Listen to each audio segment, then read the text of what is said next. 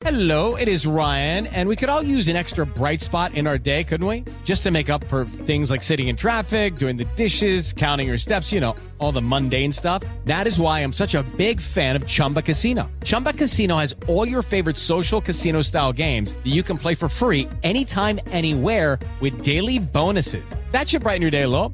Actually, a lot. So sign up now at chumbacasino.com. That's chumbacasino.com. No purchase necessary. VGW Group. Void were prohibited by law. See terms and conditions. 18 plus.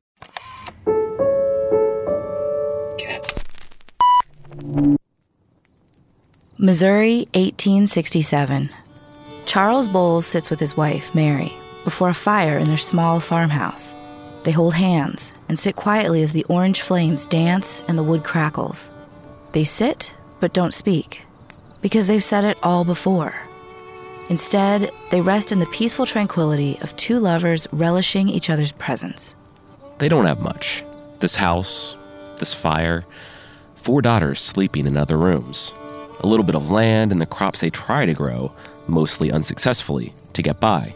They live hand to mouth, spending most nights worrying about how to provide for their children. It's not a luxurious life by any measure, but in moments like this, they find the peace that keeps them going. To some, maybe even many, what Charles and Mary have might look like the American dream.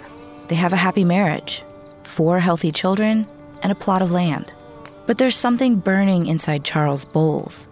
He and his family deserve more. He knows it and longs to make it happen. Yet in this moment, sitting before the fire, he suppresses his discontentment, these ambitions, and squeezes his wife's hand a little tighter. Yeah, it's enough. It has to be. And why not? He has love and comfort, all anyone ever needs. And yet, he wonders, how long can he, Charles Boles, cling to this lie? Fast forward a decade. August 3rd, 1877. A Wells Fargo stagecoach rounds the bend on a trail somewhere between Point Arena and Duncan Mills in Northern California. It's a crisp, cool morning, a little hazy, as it often is this close to the coast, and the sun will soon burn through. Birds chirp among the redwoods, twigs break beneath the coach's wheels, and the horses snort between deep breaths, straining under the driver's demanding pace. He has a schedule to keep, and he cannot be late. The coach bounces over uneven terrain. The driver? He's a seasoned veteran, so this is no big deal. It's another day on the line, another job to complete, and he pays attention only to the road before him. Inside, the coach's passengers, all of whom have paid for a ride to Duncan Mills, don't fare as well. They clutch any handhold in sight, straining to keep their nausea at bay, willing the ride to be over soon. At that moment, a lone figure appears in the distance, A mere dot in the shadows of the redwoods. yet it looms in the middle of the trail. The coach approaches, and the figure comes into focus. The driver's leaning forward for a better look. He tugs the rein and the horses slow, bringing sighs of relief from the passengers within. Finally, a break. The stagecoach halts as the driver releases a slow breath and rubs his face. This is the last thing anybody needs today. Before the stagecoach stands a man wearing a linen duster jacket and an expensive bowler hat. He's not particularly big or imposing, and if it wasn't for the flour bag covering the stranger's face, the bag with the eye holes cut out of the front, he might look like just about anybody you come across out in California. The bag on his head is a clue, sure, but the shotgun in his hands is a dead giveaway. No one will confuse him for anything other than what he is, and no one will misread the situation. The stranger primes the shotgun and says, I'll take the cash box and any mail you might have, please. and the driver responds, Are you sure you want to do this? Is it worth the trouble? Is it worth the wrath of Wells Fargo? You know every detective in California will be on your tail. A commotion bubbles from inside the stagecoach. Just give him what he wants, yeah? We've got somewhere to be, one passenger hollers, though none of them know exactly what's going down. I've thought this through, sir, and I do believe it is in both our best interests for you to not waste any more of our time and give me what I have so kindly requested. The driver looks at the cash box sitting next to him on the bench seat and shoves it to the ground. The passengers, now suddenly all too aware of why the coach has stopped, hold their valuables outside the windows an expensive watch, a pearl necklace, cash, anything they have that a highwayman might find of interest. Just please don't hurt us, one of them says. So kind of you to offer what you have, the stranger says. But my business is with Wells Fargo alone. Do put your things away. The man hands the driver a note. Read it, please, he says. It's a poem. I've labored long and hard for bread, for honor, and for riches. But on my corns too long you've tread, you fine haired sons of. The note is signed Black Bart.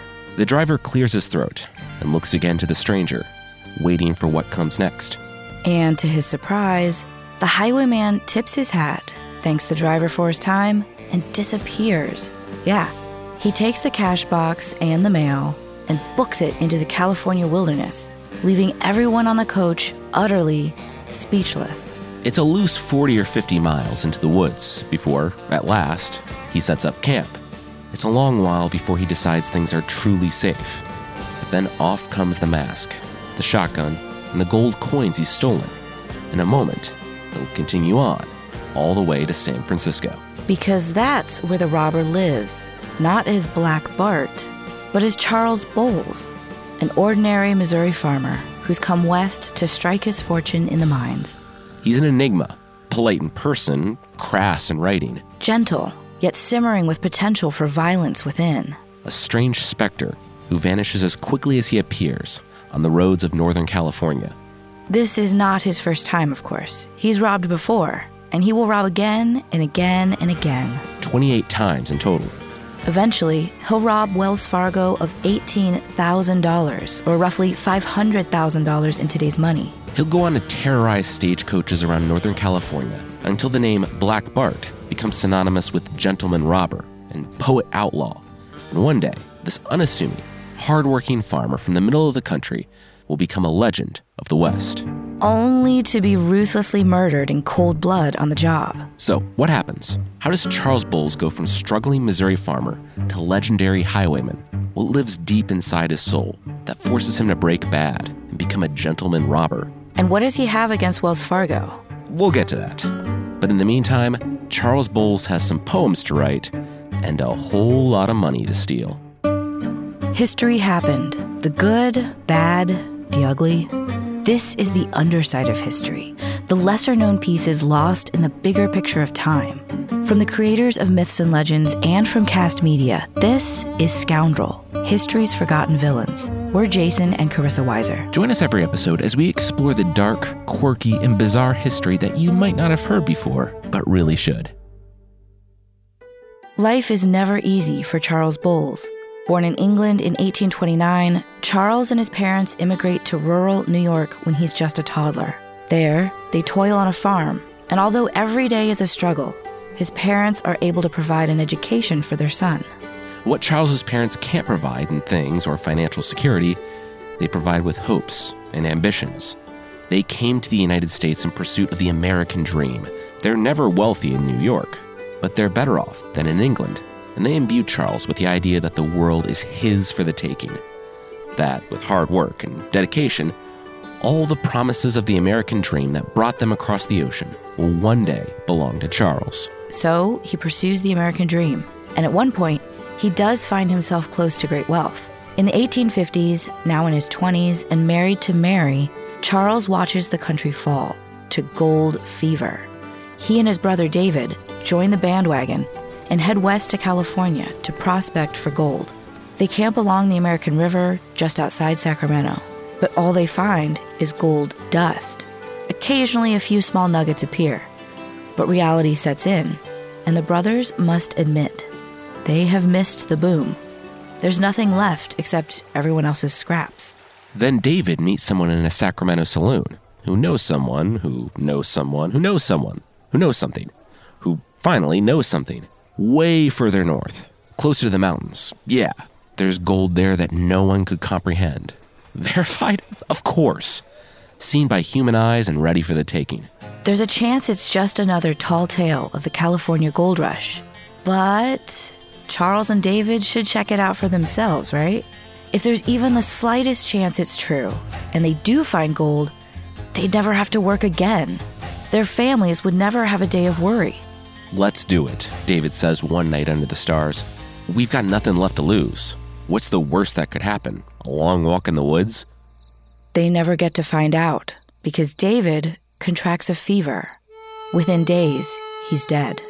His body left cradled in the arms of Charles Boles. Brothers separated all too soon, alone beneath the California stars on the banks of the American River. What might have been? What could have been? Should have been?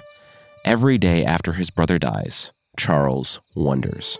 And every day, the deafening trickle of life's hourglass pours away. If he's going to amount to anything more than a hill of beans, Charles has to act now. Hey everyone, Jason and Carissa here. If you're enjoying Scoundrel History's Forgotten Villains, we would really appreciate it if you left us a rating and review. Also, we'd love your feedback. Go to kastmedia.com slash scoundrel feedback and answer our survey. Thanks. Today's episode is brought to you by another podcast, The Jordan Harbinger Show. And yes, we've talked about it before. And also, yes, if you haven't checked it out yet, we still think you should. Jordan's show was an Apple Best of 2018 show, and it's still as good as ever. It's designed to make you better informed, a more critical thinker, so you can make your own conclusions about the world. He's talked with everybody from neuroscientists to counterfeiters to astronauts. The list of episodes is enormous.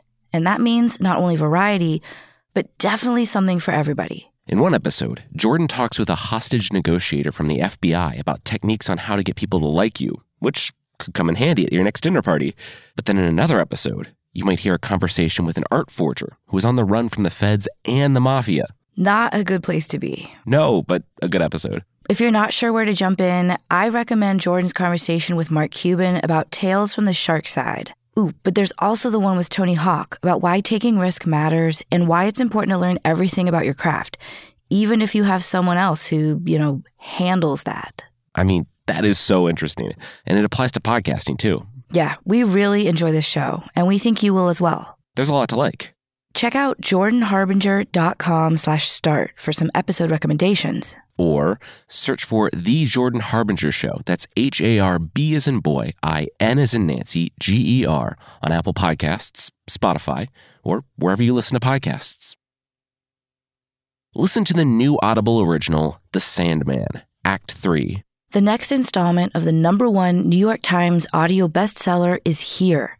It's based on the best selling DC graphic novels written by Neil Gaiman, adapted and directed by audio master Dirk Maggs, and yes, James McAvoy returns in the title role Morpheus, Lord of Dreams. Nemor. The stellar cast also features Kat Dennings, Kristen Schaal, Jeffrey Wright, Regé-Jean Page, and Neil Gaiman himself. Plus, new to Act 3 are David Harewood, KJ Apa, and Wil Wheaton. In Act 3, we follow Morpheus on his journey to take care of a little family business. He visits his son, Orpheus. But that comes with profound consequences. Accompanied by Delirium, he tracks down their estranged brother, Destruction. The only members of the Endless to ever abandon their post. But by seeking destruction, It's possible that Morpheus might have just brought all those forces upon himself.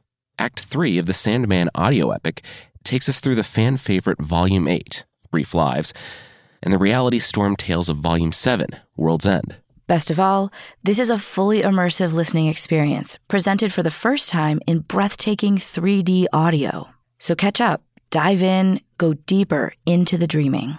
Listen now, only on Audible. Georgia, 1863. The nation descends into chaos and civil war, and the tides of history sweep away all of 34 year old Charles's plans and ambitions. He's now Sergeant Charles Boles of the Illinois Volunteer Infantry and finds himself on a southern field, bracing for a swarm of charging Confederate soldiers. The coarse blue wool of his uniform chafes his skin. Sweaty palms grip his musket. But it's difficult when you're trembling. Like a gray wall, the Confederates approach, blasting their rebel call in unison, gaining speed, led by the sharp metal of their bayonets. They close the gap to the Union line, fast. And by then, the gray wall has become a thousand individual faces, young like his, but maybe not as scared and ready to kill. Charles fires a shot. No Confederate falls. They don't even slow.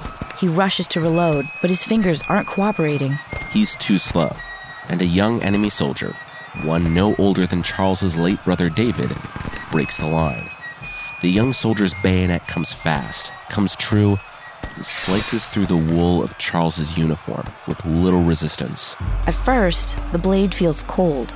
Then, all too soon, the sharp burning of tearing muscle takes over, even before he falls to the ground. In the chaos, he's nearly trampled by the gray wall. How did I end up here? He thinks in the final moments of consciousness, as the American dream becomes the American nightmare. Missouri, 1867. It's a hot summer morning, and Charles Boles, now 38, struggles to plow his fields. It's difficult, even more so when your oxen refuse. Not that he could blame them, with the humidity and the brutal sun, but his livelihood depends on this the Missouri dirt. He implores the oxen. He curses them. He prays for them, even tries bargaining with them. But they answer only with stubborn silence. Sitting in the dirt, chucking a stone out of frustration, Charles is in a difficult place once again. How has he ended up here? He wonders. Why him? Why this god-forsaken farm that never grows enough? And why these useless animals that won't do one simple job? Standing, he grabs hold of the plow once more and cracks the reins. Hard. The oxen lurch more than he was expecting, and they're off, ripping the plow from his grasp. Wincing, he holds up both hands, searching for splinters as the animals charge across the field. A familiar shot of pain runs through his old scar from the battlefield, and he remembers the length of his struggles. It's too much for him to carry. The struggle of Missouri farm life, the emptiness in the wake of his brother's death, the Civil War he barely survived, the bull-headed oxen dancing across a barren field. It's embarrassing, it's infuriating, it's pointless.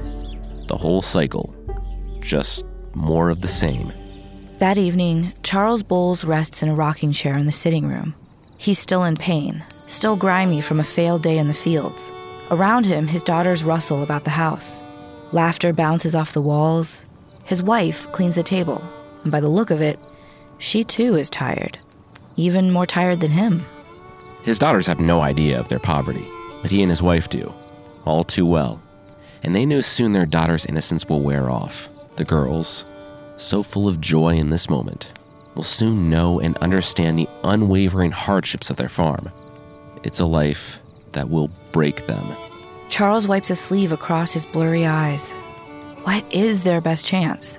To marry some other struggling farmer? To live the exact same hardship, just at a new address? Are there no prospects? It's not fair. It's just not. Why does it have to? A warm kiss on the forehead brings Charles out of his daze. It's his wife, Mary. She and the girls are going to bed. She smiles and squeezes his hand. He nods. He'll be there soon. But Charles Boles does not join his wife in bed that night. He stays there in that rocking chair, living his old memories over and over. A life lived in regret, a future stolen away. The wound, his brother, the war, the farm, over and over again, till the beat of the drum inside plays a loud and final count. What will he do? What can he do? In the wee hours of the morning, he tiptoes into the bedroom. His wife lies deep in sleep beneath a quilt, her face beautiful as ever. He's moving, but not sliding into bed beside her. He's packing a bag, a couple shirts, a pair of trousers, just the bare necessities. Then he's sneaking past the girls' room, backtracking to take a peek inside. A long look, a heart breaking for their doomed innocence. In the kitchen, he leaves a note on the table. Gone west. There's a fortune in the mines. I intend to find it. On the way out, he grabs a worn Bible from the sitting room, one he's read countless times, and tucks it in his bag. It's a token, a reminder of the family he leaves behind in Missouri. If the American dream won't arrive by his hard work, then he will stop waiting. Outside, it becomes real. Charles knows morning will return soon enough, and when it does, his wife and his daughters, images of them reading his note flash before his eyes. So few words, yet impossible to understand. He knows, but that's all there is. Charles does not turn around. He walks, and he does not stop. July 26th, 1875. Charles Boles, now 46, stands alone at the top of Funk Hill, the last of the steep inclines on the winding road between Copperopolis and Milton in Northern California.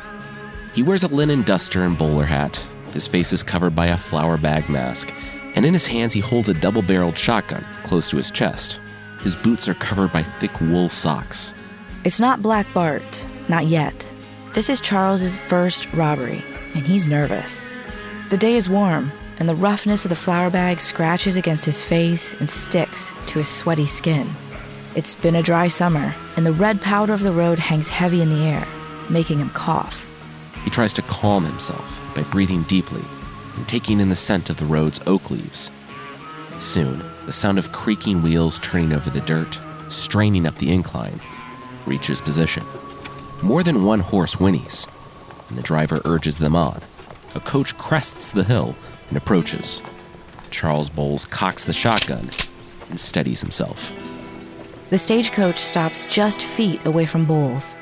It's driven by John Shine, a veteran of the road, and he's just trying to get to the railroad depot in Milton by lunchtime. Next to Shine is a U.S. mail pouch and a Wells Fargo Express box. There's not much money in there, to Wells Fargo at least, and so John Shine drives without protection and is unarmed himself. Inside the coach are 10 passengers women, children, and a couple men. One is a young miner, the other, John Olive, the co owner of this stagecoach line. Please throw down the box, Charles Boles says to John Shine. Now, Shine wasn't born yesterday. He knows that whatever is in that box is not worth his life. And it's probably insured anyway. Yeah, so there's no need to be a hero here. But the horses are spooked by the masked figure on the road. and The box is heavy. With one hand, John tries to manage the reins, and he's having a hard time figuring out how to use his single free hand to get a heavy hunk of iron down to the robber, so he hesitates and tries to think of the best way to do it. Meanwhile, Charles Boles is growing impatient and more scared by the second. He looks to a boulder on the side of the road and says, If he makes a move, give him a volley, boys. John follows his gaze, and sure enough, popping over the top of the boulder, he sees what appear to be four rifle barrels. It gets John moving, and he pushes the box off the stagecoach down to the dirt. The young miner inside the coach pulls a pistol from his waistband, ready to fight back. But John Olive, the owner of the coach, grabs the miner's wrist and pushes it down. Put that away. You'll get us all killed, he says. Olive leans his head out the window and tells Boles he can take what he wants. They will offer no resistance. I have taken all I need, Charles Boles says, and waves the stagecoach on its way. Once they're gone, he scurries behind the boulder on the side of the road. On his knees, he sets down his shotgun and pulls a hatchet from his waistband. Then, leaning over the cash box, he begins chipping away. Over and over, he hits the metal cash box until finally it bursts open. And there it is gold notes, beautiful gold notes, courtesy of the Wells Fargo Company. It's not much $160, or a little over $4,000 today, but it's a decent take. And then, Boles hears something wheels turning, horses huffing. He can't believe it. Another stagecoach on the road. It, this is his lucky day. He rushes out to meet it. But he forgets his shotgun and stands there with only his hatchet. He tries to hold it in the most menacing way he can, but it's hard to look all that tough on the open road wearing a flour bag on your head and holding just a hatchet in your hands. When the stagecoach stops, Boles demands the cash box, just as he did a few moments before. But the driver responds that he doesn't have one. You have nothing from the bank? Boles finds it hard to believe. Sorry, but the driver doesn't. So Boles waves him on his way and scurries into the woods, a little scared, feeling a little foolish, high on the thrill, and $160 richer. Several hours later, Sheriff Thorne and Wells Fargo Chief of Detectives, James B. Hume, arrive at the scene of the crime. Detective Hume and Charles Boles. One day they will both learn that they are not all that different from one another. They're both from the East Coast, they're both more educated than your average person of the time, and they both had gone west to strike it rich in the gold rush, only to fail. After that, Hume had chanced upon the role of lawman, and Boles had chosen the role of highwayman. Each will play a game of cat and mouse for years, Hume will hunt Boles obsessively, even when it becomes clear that Wells Fargo is spending nearly as much on the investigation as it is losing on Boles' robberies. And Hume will come to respect Boles' drive and intelligence. After this first robbery, the inexperienced Boles hasn't actually left behind much evidence. Those rifle barrels, the ones Shine feared after Boles gave the order to fire if he moves, they're just sticks, whittled down to look like guns. The woolen socks Boles wore over his boots, they've distorted his footprints. There's no way for the investigators to know what kind of boots he was wearing. And while Boles did leave behind his shotgun, that particular weapon is so common to the area, it tells them essentially nothing. At the end of the day, Thorne and Hume don't have much to go on in their investigation. The only material evidence they've got are some sticks that look like rifles, some useless footprints, and a weapon that could be found in any camper's lodgings in California. They're searching for a man wearing wool socks over his boots and a flour bag on his head. It's an unusual description, but it's not very helpful because, of course, the culprit isn't parading around town like this. Apparently, he's oddly polite too, which, again, notable, but not that helpful in picking the guy off the street. What Thorne and Hume don't know is that back in San Francisco, Charles Boles lives a double life. He's a self proclaimed mining man. He's educated and affable, growing his wealth, and just about everyone seems to like him. To those in his inner circle, he's known as Charlie Boles, and even counts a few police detectives among his acquaintances. It's a very different life than the one he lived in Missouri, and while he doesn't have it all by any means, he has much more than before. A good handful of people even admire him. Him, a self made man of the West on his way to striking it rich in the golden fields of California. He spends his days in the city, his nights reading from his worn Bible, the only link to his family left behind. But every few months, he disappears into the wilderness for several weeks. Maybe, his friends think, he's checking on his mines and conducting business. Maybe he's an amateur naturalist who enjoys solitary time in the woods. What we know now is that he's robbing coaches. A lot. And always, his target is Wells Fargo.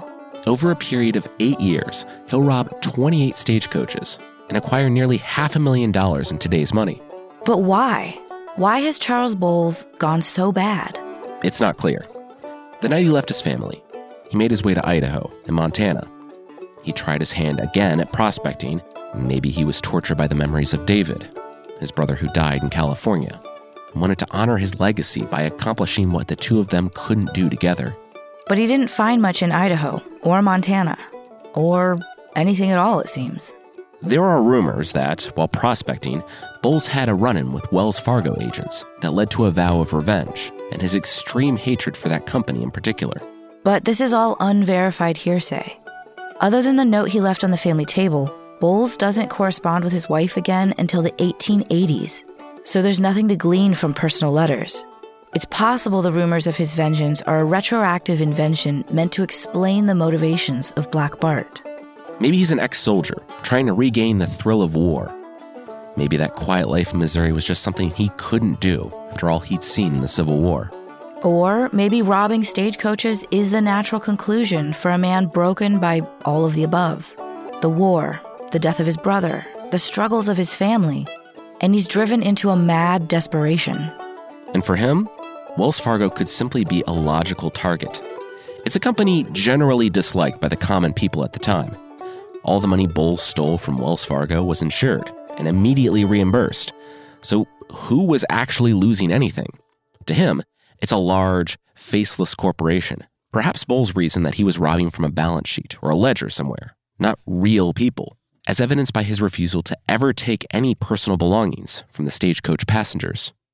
All that to say, we don't know much about the why, but we do know that Wells Fargo takes Boles seriously from the beginning. Hey guys, it is Ryan. I'm not sure if you know this about me, but I'm a bit of a fun fanatic when I can. I like to work, but I like fun too. It's a thing. And now the truth is out there. I can tell you about my favorite place to have fun Chumba Casino. They have hundreds of social casino style games to choose from, with new games released each week. You can play for free anytime, anywhere and each day brings a new chance to collect daily bonuses. So join me in the fun. Sign up now at ChumbaCasino.com. No purchase necessary. VGW Group. Void were prohibited by law. See terms and conditions. 18 plus. After that first robbery on July 26, 1875, the company makes a wanted poster and they plaster it all over Northern California. It reads Reward. Wells Fargo and Company's express box containing $160 in gold notes was robbed this morning by one man on the route from Sonora to Milton, near the top of the hill, between the river and Copperopolis. $250 and one fourth of any money recovered will be paid for the arrest and conviction of the robber. It's a pretty disproportionate response. The reward is worth more than what Boles took from the stagecoach. Wells Fargo wastes more money printing the notice and spreading it throughout the region, and the poster ends up doing nothing. The bank and lead investigator Hume get no tips, no actionable leads, and Hume finds himself frustrated from that point on. Because it continues. Every few months for eight years, a man with a flour bag on his head and wool socks over his boots appears on the road. Every time, he politely robs a Wells Fargo stagecoach. And yet, he never fires a shot and never hurts anyone. He's a polite ghost, haunting the biggest bank on the West Coast. He's good at it too. He never leaves any clues, so Hume has no identifying features to go on and no name for his suspect. Until Boles writes poems that he leaves behind. Today, he's known as the Poet Outlaw, but he actually only leaves behind poems twice over the course of his 28 robberies. There's the one from August 3rd, 1877, and there's this one from July 25th, 1878. Here I lay me down to sleep, to wait the coming morrow. Perhaps success, perhaps defeat, and everlasting sorrow. Let come what will, I'll try it on. My condition can't be worse. And if there's money in that box, tis money in my purse. He signs both poems Black Bart, and that's enough. The legend is born. He's now the gentleman poet outlaw, the highwayman of Northern California that can't be caught. By the 1880s, he's not just a poet or a gentleman. To some, he's starting to look like a man of the people, a California Robin Hood. The press begins to wonder if what he's doing is even all that bad. Black Bart, the San Francisco Examiner writes in September 1882, Shasta County's notorious highwayman asks all people he stops to contribute to an orphan asylum. And there is something so forbidding in his appearance that all the travelers shell out without asking where the asylum is or how much it needs. All this good press about the robber soliciting donations to orphanages, it has to get under Hume's skin. It's frustrating, compounded by the fact that this mysterious robber knows who hunts him, knows who Hume is, but the reverse is not true. Hume has no idea who he's chasing. Not really.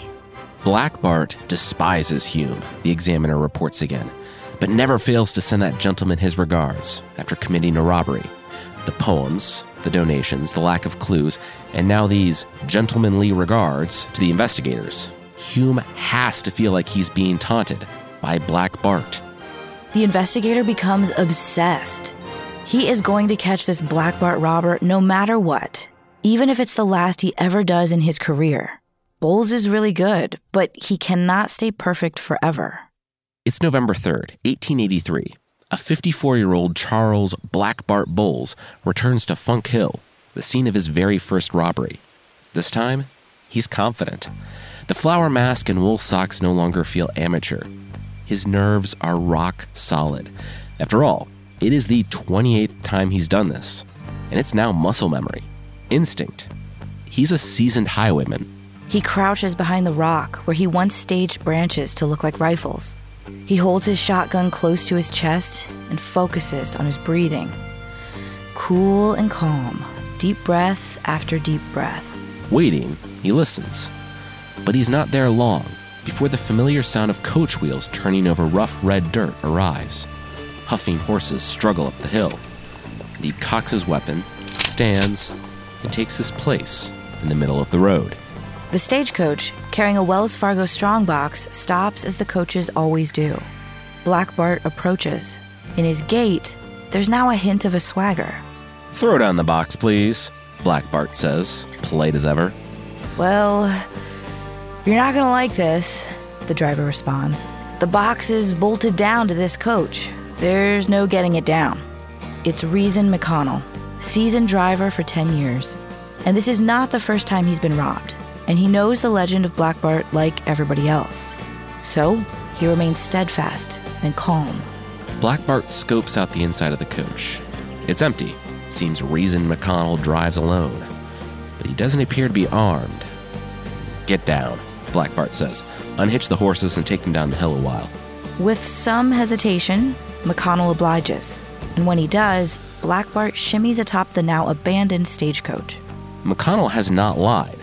The strong box is bolted down.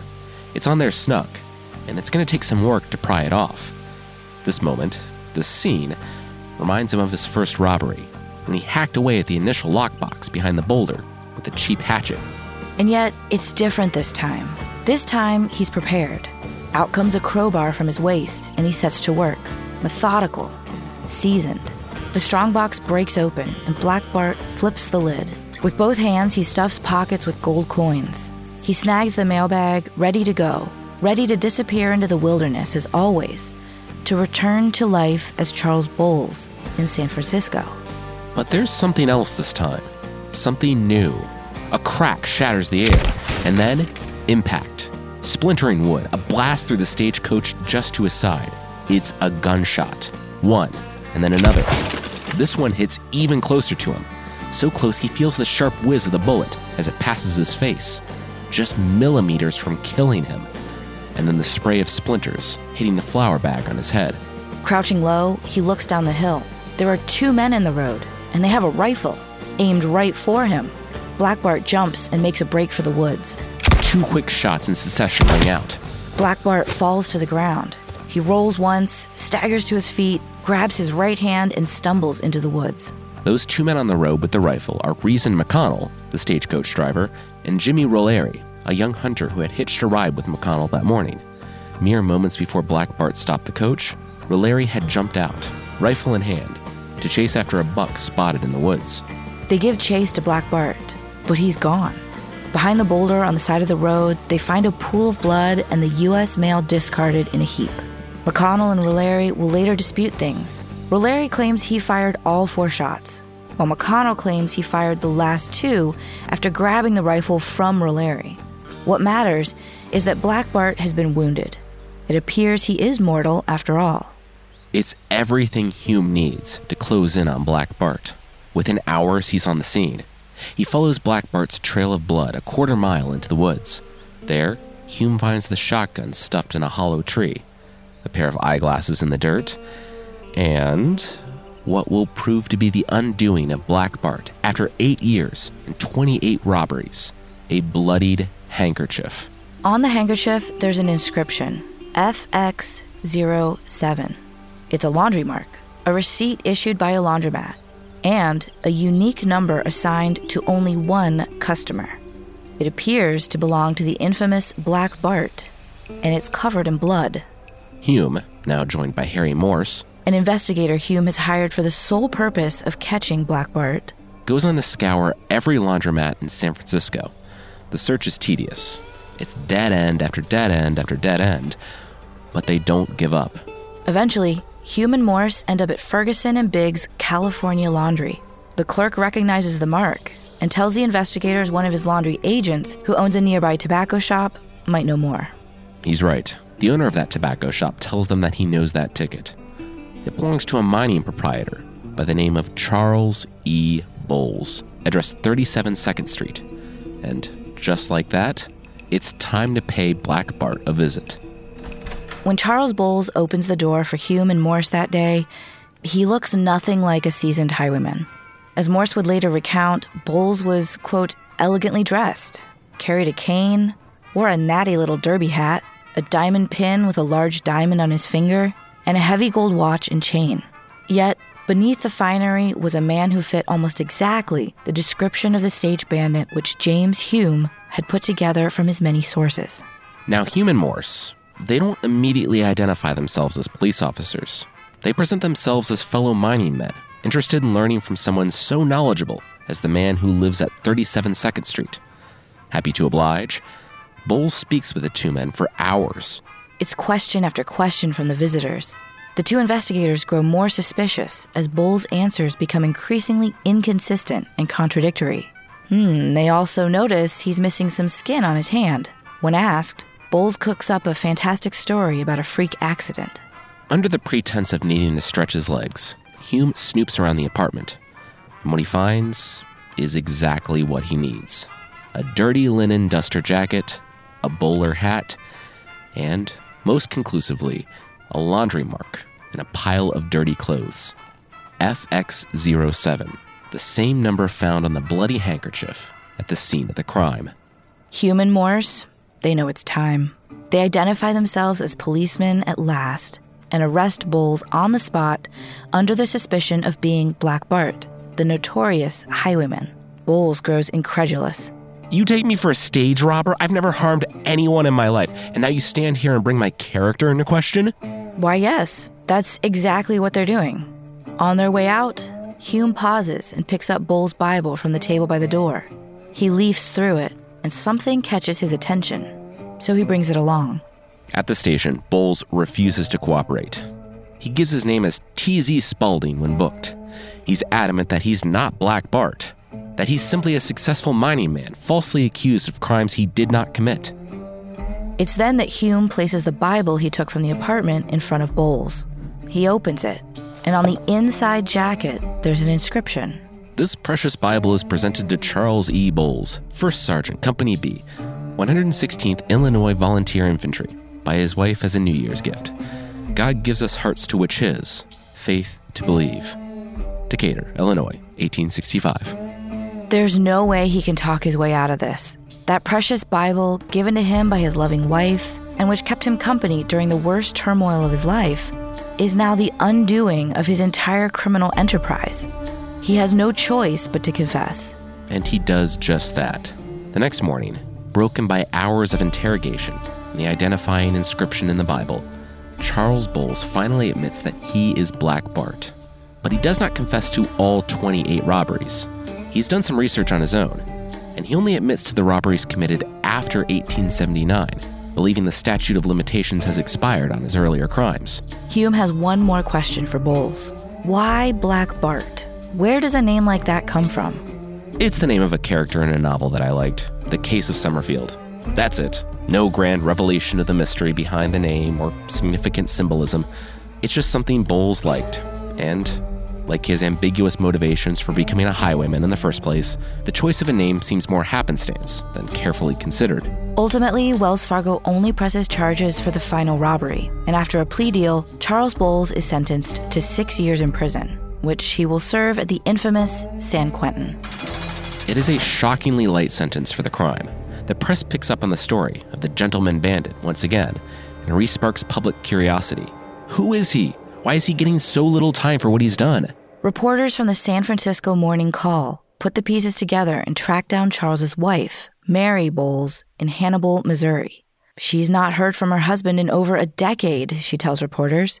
She's struggling in poverty, scraping by as a seamstress and living with one of her daughters. The farm? Sold with the house years ago to find a search party to find Charles. They'd come up with nothing, and she'd presumed Charles to be dead until today, in 1883, when morning call reporters showed up at her door. Just like that, the press and public turn on Black Bart. He's no longer a Robin Hood like figure, a man of the people who steals from a soulless corporation. He is a scoundrel, an immoral lout who abandoned his wife and four daughters, leaving them to mourn him as dead for over a decade. Even Hume, who had come to respect Boles during the latter stages of the investigation and the trial, changes his tune and describes the bandit as, quote, the meanest, the most pusillanimous thief in the whole catalog. And yet, amid everything, the one person who does not turn on Charles Boles is Mary. The two pick up a correspondence while Charles serves his sentence behind bars. From their letters, it's clear the two had a great deal of love and affection for one another, even after Boles' abandonment of the family. The public sees him as a monster, but his wife does not. So, what's the truth? That things are always far more complex than they appear. It's Missouri, 1867 again. Charles Boles has finished packing his things. He holds the Bible, with that lovely note from Mary close to his chest as he exits the house. The choice he makes breaks his heart, but he knows it's the only choice he has left. There's no way he can make this farm work. There's no way it's going to provide any sort of comfortable life for him, Mary, and their children. But if he becomes a ghost, if he disappears, then maybe, just maybe, someone else will provide what he never could. So many times he had tried, fighting for justice in the war, prospecting, farming. Each time he'd come up short. Mary's father, however, he has money, but he won't give them any while Charles is around. And so if Boles disappears, then perhaps Mary and the girls will get the life they deserve. So Charles Boles leaves, not out of a desire to escape or to abandon, but out of the desire to secure for those whom he loves what he never could a life of safety and security. Only things don't work out as planned. Mary never gets the money from her father, but what is clear is that their love for each other has not abated in the years they've been apart. Charles Boles is released from prison two years early for good behavior. Mary urges him to join her and the daughters in Missouri, but he can't. He's too embarrassed, and he feels like he be nothing but a burden to them. They write back and forth for a while, and then Charles Boles sends one last letter to Mary. It reads, in part, Oh, my constant loving Mary and children. I did hope and had good reason for hoping to be able to come to you and end all this terrible uncertainty, but it seems it will only end in my life. Although I am free and in fair health, I am most miserable. My dear family, I wish you would give me up forever and be happy, for I feel I will be a burden to you as long as I live, no matter where I am. My loving family, I would willingly sacrifice my life to enjoy your living company for a week as I once was. I fear you will blame me for not coming, but heaven knows it is an utter impossibility. I love you, but I fear you will not believe me, and I know the world will scoff at the idea. Mary never hears from Charles again. She tries to correspond with him in vain, going so far as to enlist Hume's help in placing letters in newspapers across the country just to get her husband's attention. But there's nothing more than silence. Her husband is once again a ghost. Charles Boles has been broken by his life of crime and years of regret. He spends his last years dejected, impoverished, shamed, and alone. He travels from boarding house to boarding house, hotel to hotel, always looking over his shoulder, fearing that Wells Fargo will one day come for their revenge. Charles Boles, Black Bart, is last seen on February 28, 1888, by a hotelier who would report to Hume that he had checked in and then almost immediately disappeared. Some say he went east, perhaps back to New York, his first home in America. One Wells Fargo detective would go on to claim Boles moved to Japan in the 1890s, and others would say he ended up working as a pharmacist in California. The truth is, though, no one knows for sure. November 1888. A man steps forward into an empty road in Nevada. He wears a dirty linen duster jacket. His head is covered by an empty flour sack with roughly cut eye holes, and he wears wool socks over his boots. In his arms, a shotgun, just as a stagecoach approaches. He cocks the weapon and levels it at the coach when it stops. He says, Please throw down. But before he can finish, the driver draws his own weapon and shoots, killing the man in the road instantly. The driver goes on his way, leaving the would be robber alone in a pool of blood on that desolate road in Nevada. By the time the investigators arrive, the body is so badly decomposed that there's no identifying information. They have no way of knowing who it might be, so they bury this unknown man in an unmarked grave.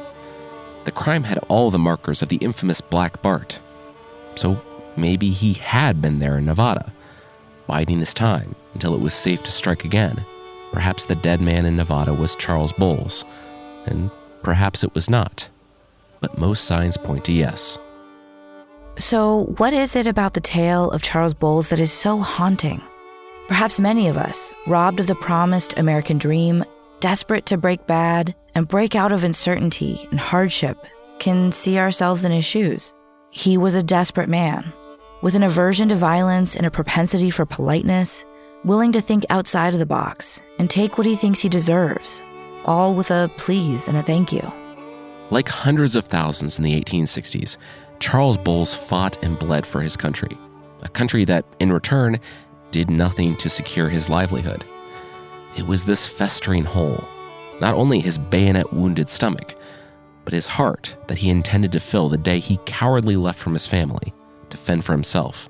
Unfortunately, as was the case of Charles Boles, no amount of highway robbery can heal holes so deep.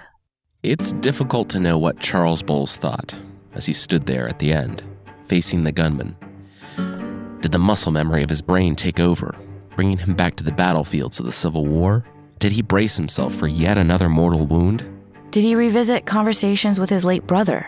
Did he think about death in the face of danger? Or was he back to that quiet night on the farm, sitting with his wife by the fire? If only he didn't leave. If only his creation of Black Bart and revenge against a society that did him wrong never became a reality. But it did. And in turning to a life of crime, old Charles Boles, the most gentlemanly outlaw there ever was, sealed the very outcome he wanted to avoid. He wasn't there to support his family because he wasn't there at all. Scoundrel History's Forgotten Villains is executive produced by Jason and Carissa Weiser and Colin Thompson. Today's episode was written by Timothy L. Fosbury. It's produced by DJ Lubell and edited and sound designed by Anton Doty. Scoundrel History's Forgotten Villains is a Kast original podcast.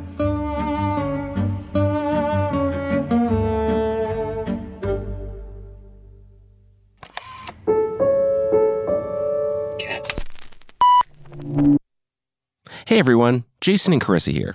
If you're enjoying Scoundrel History's Forgotten Villains, we would really appreciate it if you left us a rating and review. Also, we'd love your feedback. Go to kastmedia.com slash scoundrel feedback and answer our survey. Thanks. It is Ryan here, and I have a question for you. What do you do when you win? Like, are you a fist pumper? A woohooer, a hand clapper, a high fiver. I kind of like the high five, but if you want to hone in on those winning moves, check out Chumba Casino. At ChumbaCasino.com, choose from hundreds of social casino style games for your chance to redeem serious cash prizes. There are new game releases weekly, plus free daily bonuses. So don't wait. Start having the most fun ever at ChumbaCasino.com. No purchase necessary. Group. Void were prohibited by law. See terms and conditions. 18 plus.